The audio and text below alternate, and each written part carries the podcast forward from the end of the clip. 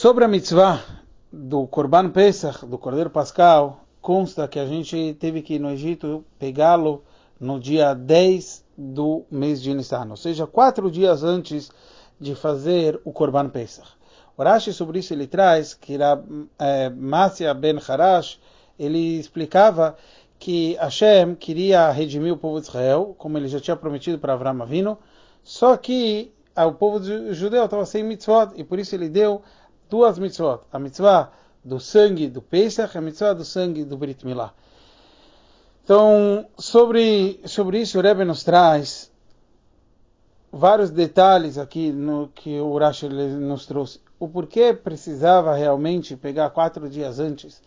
O porquê é necessário, justo o Rashi falar, quem que falou isso? Matya ben Charash e etcétera. Então, o Rebbe nos explica que quatro dias faz a pessoa realmente assentar a ideia. E é isso que a gente vê quando Abraham Avinu foi levar o Isaque, na quedada de Isaque, que ele viajou no terceiro dia, Shem falou para ele onde que era, etcétera. Quer dizer, com quatro dias você realmente sabe e está fixa a tua ideia. Então esse é o conceito que aconteceu aqui com, com o nosso povo. Nosso povo tinha que abdicar do sangue do Corban Pesach, ou seja, do calor que tinha o povo de Israel para a idolatria. Então tinha que abdicar, surmerá, fugir do mal. E por isso também tem a outra mitzvah, a mitzvah do Brit Milá. Não bastava só o Corban Pesach, mas também tinha que fazer o Brit Milá para Vassetov se conectar positivamente com Hashem. Então nesses dois assuntos a gente tinha que se fortificar. E agora a gente entende que o Yudim podia perguntar, tá bom, mas Hashem já tinha prometido para Abraham Avinu que ia tirar o povo de Israel do Egito. Por que precisa dar mitzvot para eles? Então aqui na verdade é um schud, é um mérito da gente poder participar de uma forma adequada.